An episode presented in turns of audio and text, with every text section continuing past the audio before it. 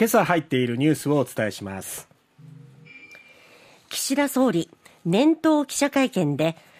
インフレ率を超える賃上げの実現を要請。今年の課題として異次元の少子化対策への挑戦を掲げる。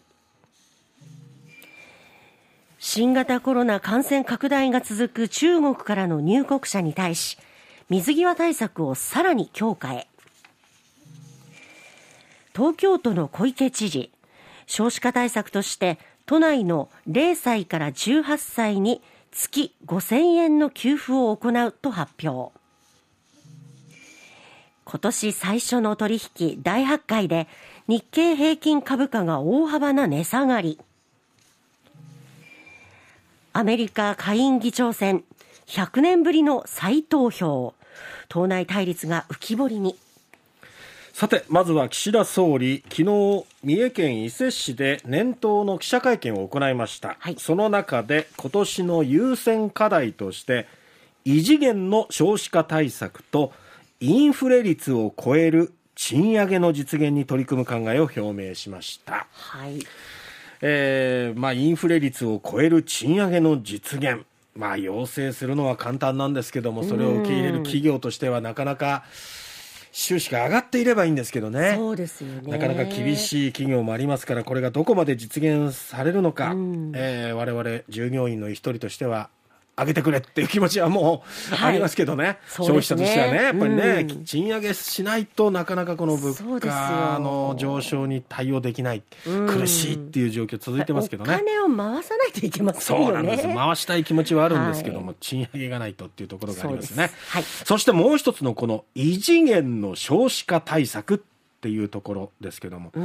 いうフレーズをつけてね異次元とか、はい、本当にあの中身伴うのかなって常に思うんですけども何でしょうね。ね言うのは簡単ですけどね。官僚と、まあ、岸田総理をはじめとするこの政府との間でちょっとなんかインパクトのある言葉ないか、キャッチーな言葉ないかこんなのどうでしょうみたいなやり取りがあったかどうか 知りませんけども、はい、異次元の少子化対策っていうことで、まあ、その中で昨日3本柱を掲げたんですがそれが一つは児童手当などの経済的支援の強化。はい、そして2つ目が学童保育や病児保育産後ケアなどの支援拡充、うん、そして3つ目が働き方改革の推進というこれを3本の柱として掲げて小倉少子化担当大臣に具体策の取りまとめを指示する考えを明らかにしました。ただまあこの3本柱を掲げたのはいいんですけどもいずれもこれ少子化対策っていうよりは子育て支援っていうところなんですよね、はい、いかにやっぱり出生率を上げていくかっていうところに対してはこの3本柱は違うんじゃないのかなという感じがするんです。もっと、あの生みやすい、えー、環境を作っていくっていうところでは、まあ、経済的な支援ももちろん必要ですけど、はい、例えば不妊の治療とかをどうするかとかね。そうね。そういうところも含めて、はい、もっと具体的な中身を訴えていかないと、うんうん、異次元っていうところには追いつかないんじゃないのかなと思いますね。さて続いて中国に対しての、まあ、国の政策ということになりますが、岸田総理はこの昨日の記者会見の中で新型コロナウイルスの感染が急拡大する中国本土からの直行便での入国者に対して出国前72時間以内の陰性証明書の提出を義務付けると発表しました、はい、これは8日の午前0時から適用するということですね。まあ、ここまでは日本は求めてなかったんですけれども、えー、ただ欧米ではこれ同じように出国前72時間以内の陰性証明書の提出を義務付けるっていうことだったので、まあ、その欧米に足並みを揃えるという形にしたようですね。えー、まあ、これまでは昨日あ去年の年末からえー、過去7日以内に中国本土の滞在歴がある入国者にウイルス検査を行っていて水際対策を強化するっていう発表だったんですが、えーね、入国の際だけではなくもう中国の出国の際から陰性証明書が必要になってくるということで、より強化する形となっております、はい、中国は反発してますけどね。ねこのあたりちょっと飯田さんの今日のね8時台のコーナーでも話が聞けそうです、はい、さてさっきの異次元の少子化対策に対してってことになるんでしょうか？東京都小池さんのタイミングはなんかまたドンピシャのタイミングでこう岸田総理に当ててくる感じでしたけども、はい、えー、東京都は少子化対策として昨日18歳以下の子供がいる都内の家庭を対象に、子供1人当たり月5000円程度を給付する方針を明らかにしました。所得制限を設けず2023年度のつまりこの春からの給付開始を目指すということですね。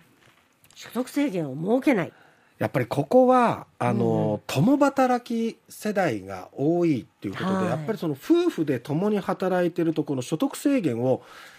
にかかってしまって結局児童手当がもらえないとかっていうその世代がやっぱ多くなってしまうということでやっぱりこの所得制限を設けないっていうところが、えー、大事だったようですね、ね、小池都知事からするとね。はい、で、えー、やっぱりこの全国の出生率っていうのが80万人を割り込む見通しっていうことと、あとは1人の女性が生涯に産む子供の推計人数を示す合計特殊出生率は、21年、2021年、都内で1.08。これ全国平均が1.3ということで、これ大きく下回ったことも後押しにつながったようですね。えもはや一国の猶予も許さないということで、えー、小池都知事は判断したということですね。ただ、まあ、財源もこれ大変ですからね、月5000円の給付額っていうところですが、年間およそ1200億円かかる見通しということで、まあ、都の一般当初予算のおよそ1.5%に相当する。ただ、子育ては将来への投資でばらまきという批判は当たらないと話しております。うさぎ年は跳ねると言われる株式、まあ、相場ですけれども、はい、跳ねませんでした。今年最初の取引となる大発会を迎えた昨日の東京株式市場で日経平均株価は大幅反落、まあ、うん、値下がりということで、前の年の年末と比べると、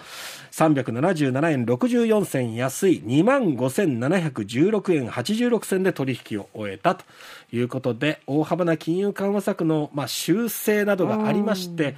えー、そして円高ドル安が進んだこともあって、株価の、まあ、重しとなったこの辺が数字に出てるようですね。アメリカは今日は党内でなかなか融和できてないようですよ。困ったもんですね。